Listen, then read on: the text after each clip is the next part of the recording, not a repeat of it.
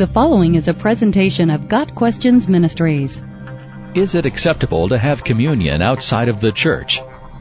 Communion services, also known as the Lord's Supper, are usually held in churches during the worship services. For the early church, however, worship services were in homes. The church in Jerusalem met in the home of Mary, Acts 12 verse 12, in Philippi in the home of Lydia, Acts 16 verse 40, and in Ephesus in the home of Aquila and Priscilla, 1 Corinthians 16 verse 19.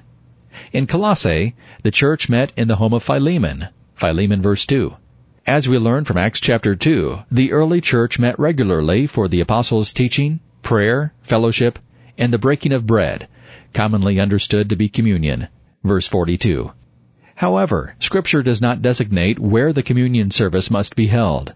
It has been served in hospitals and nursing homes for ill patients. Missionaries on the field have served communion to believers where no churches have yet been established. Some families perform their own communion service on special occasions, such as Christmas Eve.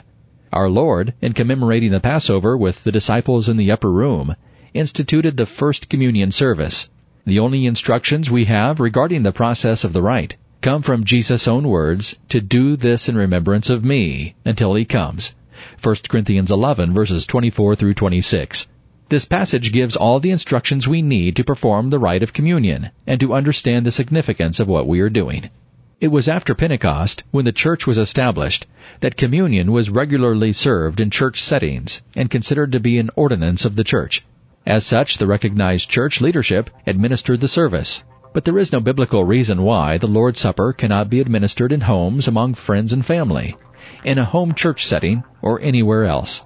The important thing is not location, but the remembrance of the body and blood of Christ, whereby we are saved. Got Questions Ministry seeks to glorify the Lord Jesus Christ by providing biblical answers to today's questions. Online at GotQuestions.org.